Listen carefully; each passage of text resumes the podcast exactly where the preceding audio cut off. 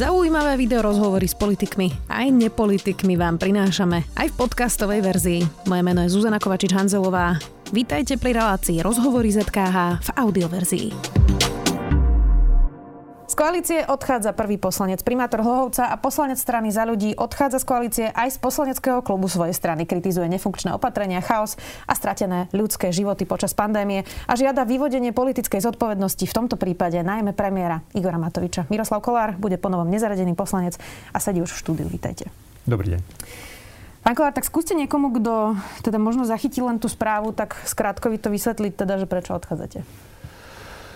Eh, odchádzam preto, že po takmer roku a budem mať asi dva týždne, o dva týždne bude rok, odtedy, odkedy sme prvýkrát zatvárali dolu primátory župani školy, keď prišla, prišla pandémia. Odchádzam preto, že po roku manažmentu pandémie našej vlády a, eh, a najmä o, vkladu premiéra Igora Matoviča do, do manažmentu tej pandémie a napriek tomu, že sme sa snažili a snažíme dlhodobo upozorňovať na to, že to nerobíme dobre, sme sa stali krajinou, v ktorej zomiera najviac ľudí na COVID-19 na počet obyvateľov.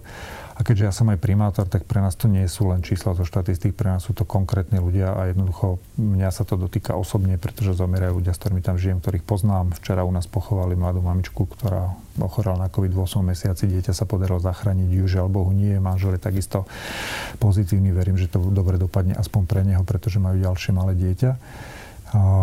A ja už v tejto chvíli som narazil na osobné hranice, kedy som pochopil, že ani ako člen vládnej koalície neviem žiadnym spôsobom ovplyvniť to, aby sa manažment pandémie zmenil. A jednoducho to už neviem ďalej ľudsky akoby legitimovať a podielať sa na tom. Prečo ale odchádzať rovno z vašej strany za ľudí? Skúste mi to vysvetliť. No, Lebo ak som správne pochopila, tak zo stranou problém nemáte. No, v princípe presne ide o to, že toto je v tejto chvíli viac ľudské ako politické akoby, že gesto akt voči premiérovi Igorovi Matovičovi a tomu, akým spôsobom vedie vládu a, a manažuje pandémiu a nerešpektuje názory odborníkov, než nejaké gesto voči strane. Na druhej strane e, asi sa zhodneme, že neviem si predstaviť situáciu, že nie som e, vládny poslanec vo vládnej strane. Hej? A keďže vystupím, e, vystupujem z poslaneckého klubu strany za ľudí v zmysle našich stanov, vlastne vystupujem aj zo strany, čiže tam ani technicky iná možnosť nie je. Eh, rozumiem tomu a to, čo sledujeme v koalícii, okrem teda toho, že sa, sa pri niektorých veciach postaví tak za ľudí, takisto teraz najnovšie vlastne pri vakcinácii eh, Sputnikom, nie je to teda efektívnejšie byť v tej koalícii eh, a bojovať? A sú to dilemy, ktoré sme každý z nás viedli ja som ho viedla v RTVS, ja rozumiem tomu, že nedá sa to väčšine, ale nie je to efektívnejšie naozaj zostať a vlastne posúvať ako keby tie veci znútra? No, rozumiem tej argumentácii a dlho som sa o to snažil. To, že som ja dneska, naj, alebo bol som najhlasnejším kritikom vlády znútra vlády, samozrejme tomu vždy predchádzali nejaké pokusy posúvať tie veci interne. Hej? A, a keď už som začal rozprávať verejne, tak až potom, kedy som jednoducho zistil, že bez verejného tlaku sa nič nepohne. A, hovorím, toto je moje že osobné rozhodnutie a ja som akoby narazil na osobnú hranicu.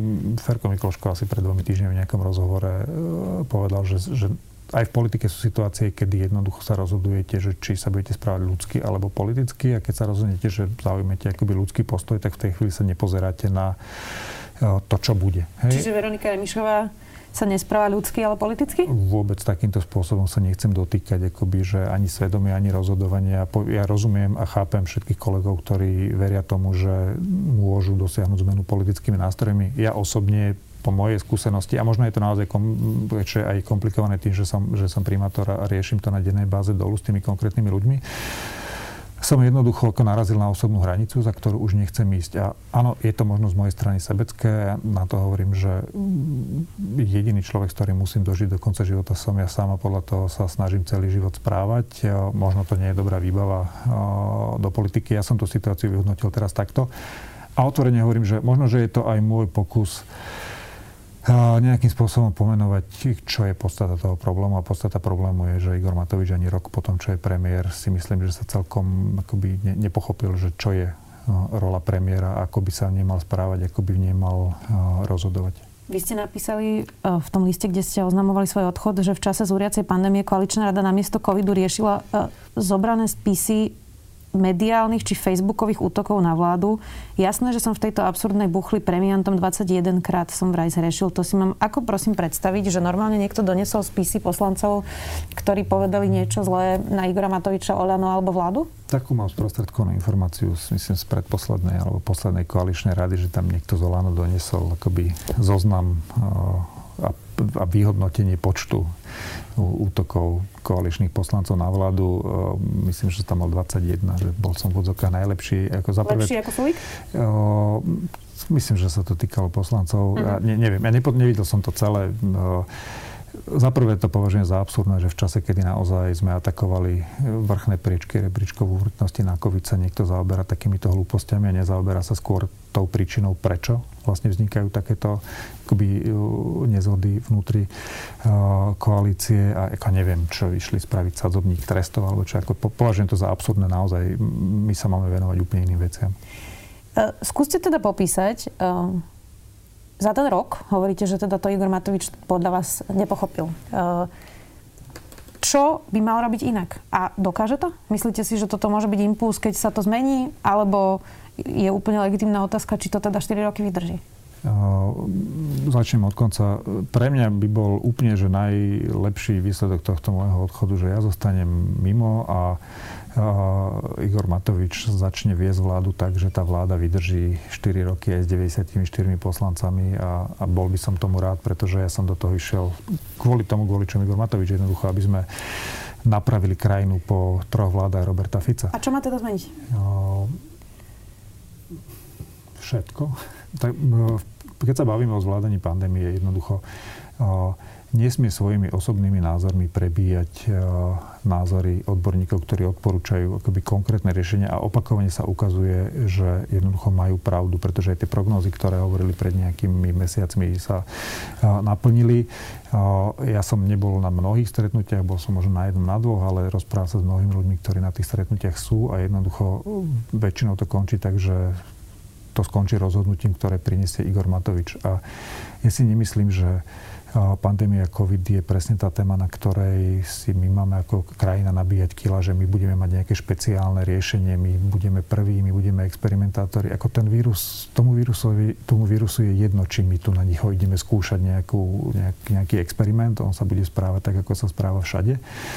Čiže my by sme sa nemali snažiť za, za každú cenu byť originálni v úvodzovkách v boji s tým vírusom, ale mali by sme používať tie riešenia, ktoré aspoň trochu fungujú aj v iných krajinách. Vy ste napísali, v každej demokratickej európskej krajine by v takejto situácii mal odstúpiť minimálne minister zdravotníctva a v našom konkrétnom prípade by mal vyvodiť osobnú zodpovednosť aj premiér Igor Matovič. On nesie hlavnú politickú aj osobnú zodpovednosť za podobu protipandemických opatrení, za ich nekoncepčnosť, nedôslednosť, zlé načasovanie, chaos a za nedôveru verejnosti v príjmané opatrenia, za absurdnú zamilovanosť do celoplošného testovania. To bol koniec vášho citátu. Z tohto teda vyplýva, že Igor Matovič má skončiť ako premiér podľa vás? Z môjho pohľadu sú len dve možnosti. Buď príde na to, že takto sa krajina viesť a vláda viesť nedá a začne sa správať inak. A ak nie, tak áno, potom Igor Matovič je najväčšia súčasť nášho veľkého problému čo by ste navrhovali ho potom vymeniť, alebo pád vlády, nové voľby. No. Napríklad Peter Pellegrini teraz e, vyzval práve dnes vládu, aby podala demisiu a aby teda vládu e, viedla e, skupina odborníkov, ktorú vymenuje Zuzana Čaputová do predčasných volieb. Toto by ste podporili v parlamente ako ponovom nezávislý poslanec? To, čo navrhuje starý alebo nový smer, mňa osobne teda, že vôbec nezaujíma. Ja som teda neodišiel z vládnej koalície preto, aby som sa zaradil do radov smeru, hlasu, čohokoľvek. A vrátim sa k vašej otázke k tomu Igorovi Matovičovi. Ja si myslím, že pokiaľ Igor Matovič bude vykonávať funkciu premiéra aj následujúce tri roky tak, ako ju vykonáva teraz, tak ak tá vláda dovládne, tak možno so 75,5 poslancami na konci. A, hovorím, sú dve možnosti. Buď Igor Matovič sa zmení, v čo ja osobne veľmi neverím, alebo tá vláda bude vyzerať tak, ako vyzerá. Ja som dostal otázku asi pred týždňom, že či si myslím, že môže prísť k zmene na poste predsedu vlády, lebo teda tu sa nebavíme o výmene premiéra, bavíme sa o páde vlády a vymenovaní novej vlády s novým premiérom, aj keď treba na pôdorise súčasnej akoby koalície. O, neviem si to predstaviť, pretože to sa môže stať iba vtedy, keď to bude chcieť Igor Matovič a ja si nemyslím, že to bude chcieť Igor Matovič. To, s čím vyhral Igor Matovič, aj teda vaša vláda voľby, bola teda najmä korupcia, na tom sa asi e, zhodneme. Táto krajina sa už 3 roky zmieta teda naozaj vo vážnych problémoch po vražde Jana Kuciaka a Martiny Kušnírovej. Opravte ma, ak sa mýlim, ale zatiaľ z tých veľkých reforiem, o ktorých sa hovorilo, Igor Matovič mal jedno z hlavných tém napríklad zdravotníctvo, E, sa deje len tá, ktorú robí Mária Kolíková v oblasti spravodlivosti, pretože už bola v exekutívnej funkcii, evidentne je teda na tú situáciu pripravená. Predklada teda e, novú súdnu mapu, aj e, ďalšie veci, zmenila súdnu radu a mnoho iných čiastkových ako keby opatrení. Teda policia, prokuratúra majú rozviazané ruky, zvolil sa nový generálny prokurátor, nový špeciálny prokurátor. V tomto teda tá vláda vyzerá, že splňa program. Prečo teda má veľmi nízku podporu vlastne podľa tých prieskumov, ktoré robilo napríklad Ivo, tak sú ľudia viac nahnevaní na túto vládu ako na vlády Smeru a vlády Vladimíra Mečiara? Dve odpovede. Prvá odpoveď, áno, mňa nesmierne teší, že funguje očista krajiny, pretože naozaj tá prelezenosť mafie v tých najvyšších štátnych štruktúrach bola podľa mňa, že absurdná a nepoznám demokratickú krajinu na svete, kde to malo tieto rozmery. A deje sa to možno práve preto, že, že policia, prokuratúra, súdy majú, slobod, majú rozviazané ruky a my im do toho, do toho akoby, že nekafreme. Ale to je strašne málo na to, aby ľudia mohli žiť spokojné životy v krajine, pretože vlezol nám do toho COVID, samozrejme s tým nikto nepočítal ale sú krajiny, kde jednoducho aj tá dôvera voči existujúci vládny establishment je oveľa vyššia, pretože ľudia majú pocit, že a tie čísla tam nemusia byť dramaticky nižšie, ale, ale tí ľudia majú pocit, že tá vláda vie, čo robí. Hej? Že tie opatrenia sú jednoznačné, sú komunikované jasne, nejakým spôsobom na seba nadvezujú tí, ktorí majú prevziať zodpovednosť, ju preberú, nehľadajú vynika, neukazujú prstom, lebo niekedy ja mám pocit, že Igor Matovič pri hľadaní riešení tej pandémie, že nehľada riešenie, ktoré je najlepšie pre zvládnutie pandémie, ale hľada riešenie, ktorým bude môcť ukázať, ako ho niekto nezvládne. Typu Sulik má nakúpiť testy, Sulik má vyvinúť aplikáciu, ktorú už vyvinula štátna IT firma Veroniky Remišovej a podobne. Čiže pandémia covidu je príliš vážna vec na to, aby sme v tejto veci neťahali akoby za jeden povraz a tu mám naozaj pocit, že tu sa ideme pretekať, že kto viac zlyha, aby som to na ňom mohol hodiť a to je že fatálne zlyhanie toho, kto vedie tú vládu.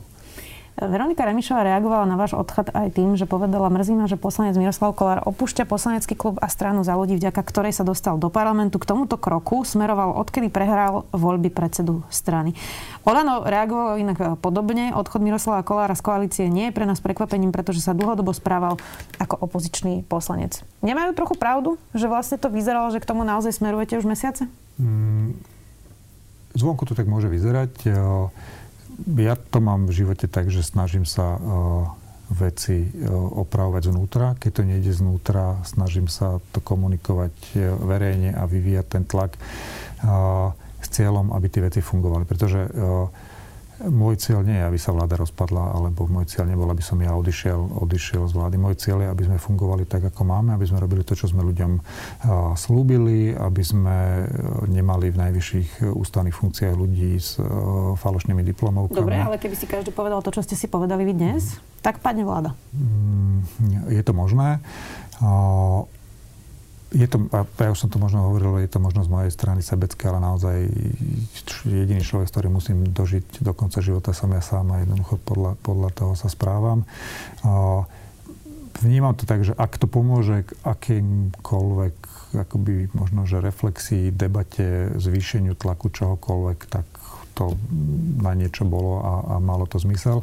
Nemyslím si, keď sa ešte vrátim k tomu výroku Veroniky Remišovej, o, že to je takto, pretože keby to tak bolo, tak ja som predsa mohol odísť kedykoľvek potom s nimi. Ja som plne rešpektoval výsledky toho snemu. Myslím že za ten pol rok sa správam korektne voči, voči strane, voči Veroniky Remišovej ani ten môj odchod nie je primárne akoby namierený voči o, Veroniky Remišovej. Jednoducho tak tie okolnosti aj technické, aj, aj stanoví to dávajú. Ja držím Veronike palce, aby ten trend, ktorý posledné týždne sa ukazuje, že sa stabilizuje jej strana nad 5%, aby jej vydržal. A už len posledná poznámka. Viete, ja som vstupoval do politiky v strane Andreja Kisku s nejakým akoby cieľom, zámerom, konštrukciou tej strany.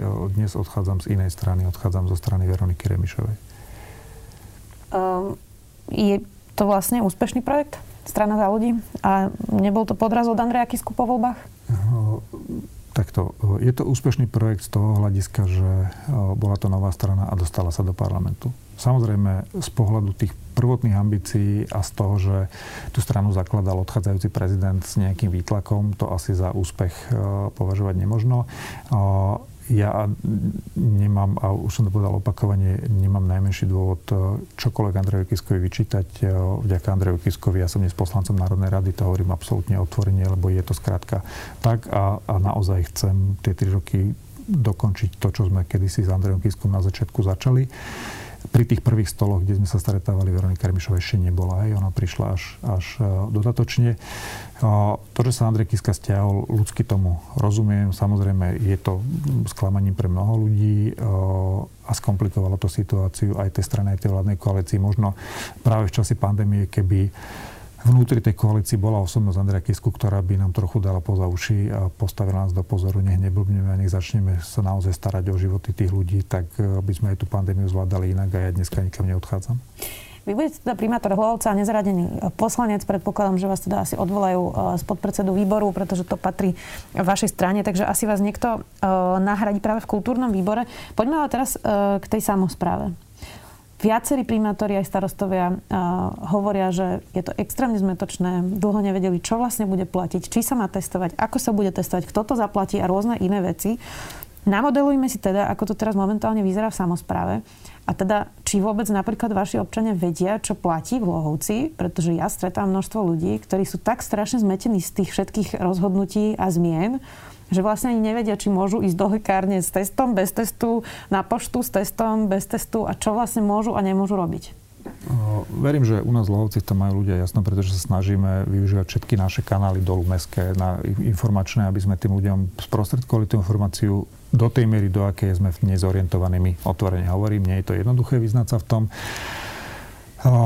My budeme teraz 5. víkend testovať kolegom z toho kľúčového týmu som po 30 dňoch dal prvý deň dovolenky, lebo sme teda v kuse v práci. Nám sa podarilo, keďže sme boli jeden z najhorších okresov, stlačiť to percento pozitívnych z 2,23 na 0,96, čiže my už z epidemického hľadiska asi to ani nemá zmysel testovať hromadne antigenovými testami, len na druhej strane, viete, vláda uznesením uložila ľuďom povinnosť, že potrebujú, aby sa mohli hýbať, chodiť do práce 7-dňový test. My sme mali so starostami zo okresu poradu. Minulý týždeň sa bavili teda, že či ešte vládzeme, nevládzeme testovať. Mnohí už naozaj sú vyčerpaní. Ja som povedal, dobre, skúsim osloviť štát, to znamená štátnu správu v území s tým, že asi už nemáme sily. Je štát schopný zabezpečiť kapacity testovacie pre ľudí, aby mali tie testy? No samozrejme, že nie je, čiže my zase budeme testovať pretože čo máme urobiť? Vykašľať sa na tých ľudí, čo budú robiť? Budú stať pokuty na ulici, nepustia ich do práce. Ako nemajú sa fyzicky kde otestovať, pretože my máme v okrese teraz spustených 5 tých momiek, tých mobilných odberových miest súkromných, ktoré majú možno týždennú kapacitu, keby ich ľudia využívali permanentne nejakých 6-7 tisíc. No ale nám sa každý víkend v okrese príde otestovať 16-17 tisíc ľudí, kam prídu. Hej? Čiže budeme ďalej testovať. O, idem sa obrátiť na hlavného hygienika, aby mi aspoň na písme dal, že to, že ľudí volám na hromadné testovanie je zo zdravotníckého hľadiska správne a že nespôsobujem im tam zvýšené riziko, že by sa mohli nakaziť. My urobi... No ale oni včera povedali na tlačovej konferencii, že vlastne nevedia, koľko ľudí sa nakazilo pri hromadnom testovaní. Hmm. Čo im na to povedať? Toto je presne ten problém, ktorý sa snažím pol roka riešiť, že my v tej samozpráve pomôžeme, urobíme. Nemôže si vláda myslieť, že nám môže prikazovať, že je nám nadriadená, sme partneri, ale hlavne my potrebujeme vedieť, či to, čo robíme, dáva zmysel. My sme za posledný mesiac tým hromadným testovaním v okrese identifikovali viac ako 1400 pozitívnych. Ale ja netuším, čo sa s nimi stalo. My sme to odreportovali, štát má údaje, ale ja neviem, či ich niekto kontaktoval z úradu verejného zdravotníctva, či ich poslal na PCR testy, či trasujú ich kontakty, či kontrolujú, či dodržiavajú karanténu, alebo mi tí ľudia chodia voľne po meste, či už niektorí z nich nezomreli. Čiže my, my nevieme, že či to, čo robíme, vlastne má nejaký zmysel. No, aké existuje z tohto vlastne východisko? Lebo vyzerá, že v tej koalícii sa uh, nič iné ako toto, čo sa dohodlo v tom COVID-automate, nedohodne. Čiže čo bude ďalej sa diať? Vy budete do, uh, s prepačením do nemlátom všetci testovať uh, každý týždeň a budeme čakať, že, že čo sa udeje? Alebo aké je z toho východisko vlastne? Sa, dneska sa už len minimalizujú dôsledky zlých rozhodnutí, ktoré sa už nedajú zvrátiť z hľadiska akoby priebehu tej, tej pandémie. Uh, to, čo by v tejto chvíli mohol Igor Matovič urobiť najrozumnejšie, no, že najať krízového manažera na riadenie pandémie a rešpektovať politicky jeho odborné rozhodnutia a naopak dať im plnú politickú podporu, komunikovať jednotne, aby aj ľudia začali dôverovať tým opatreniam. To by to napríklad mohlo byť? Ja nie som na to ten typ odborníka, ktorý by vedel ukázať prstom na takéhoto človeka, ale určite takí existujú. Možno nemusí byť ani, ani zo Slovenska, aby to nemalo nejaké domáce konotácie, nebude ešte politické. Pozrite sa, ak, ak dobre počítam a keď komunikujeme s tými dátovými analytikmi, tak napríklad u nás v okrese v reále buď už prekonalo COVID, alebo je zaočkovaných radovo tretina populácie. Čiže keď to bude mať za sebou 60-70% ľudí buď prekonaný COVID alebo zaočkovaný, tak asi si budeme môcť vydýchnuť. Všetky kapacity podľa Čiže mňa... budeme čakať, kým sa to premorí a zaočkuje? Nie, ako samozrejme, že ne, nemôžeme pasívne čakať, musíme robiť všetko preto, aby sa preočkovalo čo najviac ľudí predtým, než sa stihnú nakaziť covidom. To znamená, kade chodím, tady prosím ľudí, aby dodržiavali tie opatrenia. Tlačíme na to očkovanie, sme pripravení aj v meste vytvoriť očkovacie kapacity, keď budú vakcíny to je jediná cesta, pretože testom nikoho nevy, nevyliečite. Mimochodom ešte to očkovanie, a už sa chýlim k záveru, niektoré DSSky, kde majú naozaj seniorov, klientov, hlásia, že vakcínu ešte nevideli a, a že nevedia sa k ním ani dostať. V Lovci to máte ako? No, ja musím zaklopať. E, my máme zariadenie pre seniorov, máme tam naše meské a je súkromné. To naše meské je už preočkované. E, teraz 1. marcový týždeň by mali byť preočkovaní e, klienti druhou dávkou a, a ešte raz by som zaklopal, že všetci zvládli to očkovanie dobre, napriek tomu, že to staršie a častokrát chorí ľudia. A podarilo sa to úplne že náhodou jednoducho riaditeľka sa pokusila nahlásiť do toho štátneho systému, prišla odpoveď, zaočkovali, ale vieme že zase, že iné súkromné zariadenie v meste, sa im to moc nedarilo, takže sme s tým pomáhali.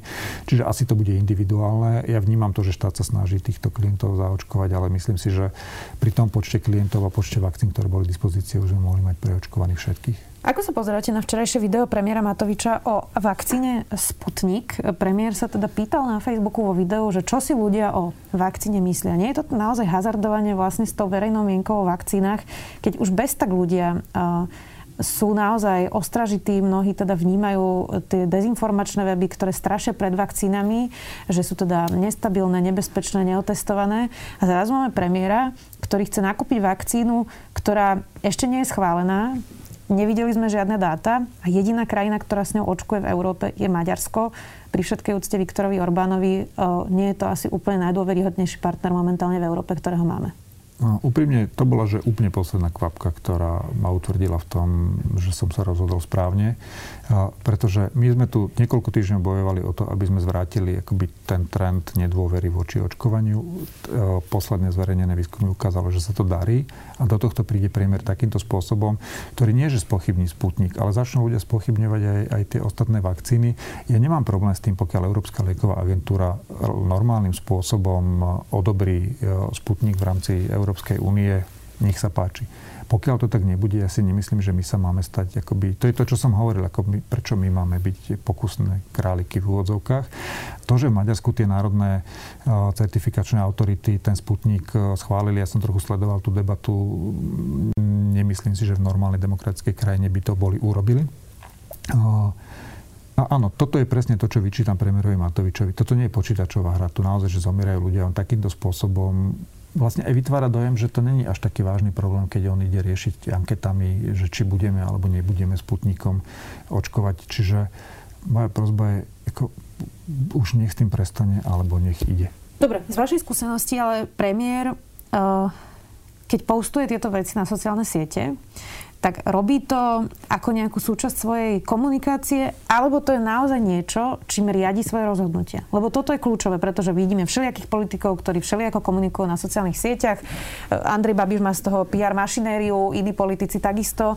Ehm, Čiže je úplne legitimná otázka, že či toto je nejaký typ, ako keby nazvime to politické kampane, divadla, to už je jedno, ako si to niekto nazve. A aká e, časť toho je, že sa naozaj riadi tým, čo mu ľudia napíšu na Facebooku, čo si prečíta na Facebooku a, a, a vlastne aké rozhodnutia potom urobí. To sa podľa mňa nedá oddeliť, pretože on tou svojou komunikáciou vytvára nejakú atmosféru v tej krajine. Hej? A niekam smeruje tú, povedzme, že verejnú diskusiu a názory tej verejnosti. A to je to, čo ste povedali. Vo fáze, kedy sa nám podarilo zlomiť to odmietanie očkovania, on vlastne naspäť tú tému vráti a začne akože spochybní samotné očkovanie, samotné vakcíny. To je, že trestu hodné. To, že to z jeho strany môže byť akoby nejaká hra a podobne, no, no ale na čo ju robí? Lebo ja rozumiem tomu, že politik má takúto komunikačnú linku lebo mu to nosí body, no ale veď spadli z 25% na 11, čiže toto asi nie je celkom efektívna cesta, ako získavať akoby pozornosť a, a, a priaznivcov politických, čiže nerozumiem tomu vlastne, že prečo to takto robí, pretože podľa mňa oveľa viac podpory politické by získal, keby začal komunikovať e, akoby konzervatívnejšie, decentnejšie, jednoznačnejšie a naozaj ukázal, že je lídrom a, a vie tú pandémiu zvládnuť. Záverečná otázka, aká je vaša budúcnosť? Budete teda ne, nezaradený e, poslanec, e, veľa sa teda šúškalo o tom, či nejakí poslanci zo za ľudí neprechádzajú do SAS. Vy ste to na teraz zatiaľ vylúčili, čiže je toto váš koniec v politike, alebo aká je vaša budúcnosť? Neviem to dnes. E, urobil som to rozhodnutie, hovorím, ako primárne viac ľudské ako politické pokiaľ to skončí tak, že toto bude moje prvé a posledné poslanecké obdobie v Národnej rade, tak to tak bude. Ak sa ukáže, že existuje priestor, kde viem efektívne akoby pôsobiť v tej politike, vieme sa o tom baviť, ale nemám teraz ani rozdebatované, ani dohodnuté, ani akože neodchádzam od niekiaľ niekam. Hej. Ďakujem veľmi pekne, že ste si našli čas. Miroslav Kolár, teda ponovom už pomaly nezaradený poslanec parlamentu, ale odchádzajúci poslanec zo strany za ľudí. Ďakujem. Ďakujem, pekný deň. Počúvali ste podcastovú verziu relácie Rozhovory ZKH. Už tradične nás nájdete na streamovacích službách, vo vašich domácich asistentoch, na Sme.sk, v sekcii Sme video a samozrejme aj na našom YouTube kanáli Denníka Sme. Ďakujeme. Ako lietajú lietadla? Je náš svet hologram? Ako fungujú okuliare na farbosleposť? Sme vo vesmíre sami? Odkiaľ prichádzajú komety? A ako sa žije na vesmírnej stanici? Moje meno je Jozef. Moje je Samuel. A na takéto otázky hľadáme odpovede vo Vedatorskom podcaste. Ktorý vychádza pravidelne každý týždeň v útorok. Nájdete ho na všetkých podcastových aplikáciách. A na stránkach Deníka Sme.